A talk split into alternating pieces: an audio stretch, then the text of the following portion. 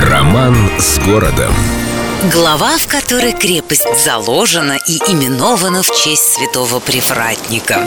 Александр Сергеевич весьма изящно описал процесс рождения нашего города. Помните, на берегу пустынных волн стоял он дум великих полн. В общем, вкусно, ярко. Но это скорее чистая лирика, чем исторический факт. Несомненно, Петру Первому было о чем подумать, и мысли ему приходили уж точно великие. Но пустынным берег не был, да и самого царя, по свидетельству исследователей, в момент закладки города рядом не наблюдалось. Сами понимаете, государство-то большое, дел по горло. Однако народной душе вот эти все ваши исторические достоверности в сущности совсем не нужны. Поэтому, конечно, мало того, что Петр стоял и думал, он еще и сам взялся за лопату, чтобы копать первый ров, срубил пару молодых березок, чтобы обозначить ворота нового города. И в тот самый момент, откуда ни возьмись, поблизости появился гордый орел и парил, пока царь торжественно объявлял, что вот, мол, крепость заложена и именована Петербург.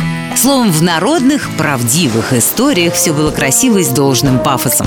И, конечно, после таких подвигов город просто обязан был называться в честь своего создателя.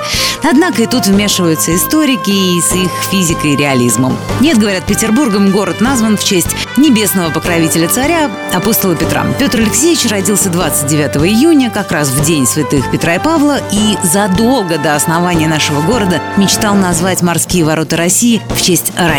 Привратника. Конечно, с историками спорить бесполезно, да, они лучше знают, но, как бы там ни было, для нас память о царе-труженике все равно живет в названии результата его трудов.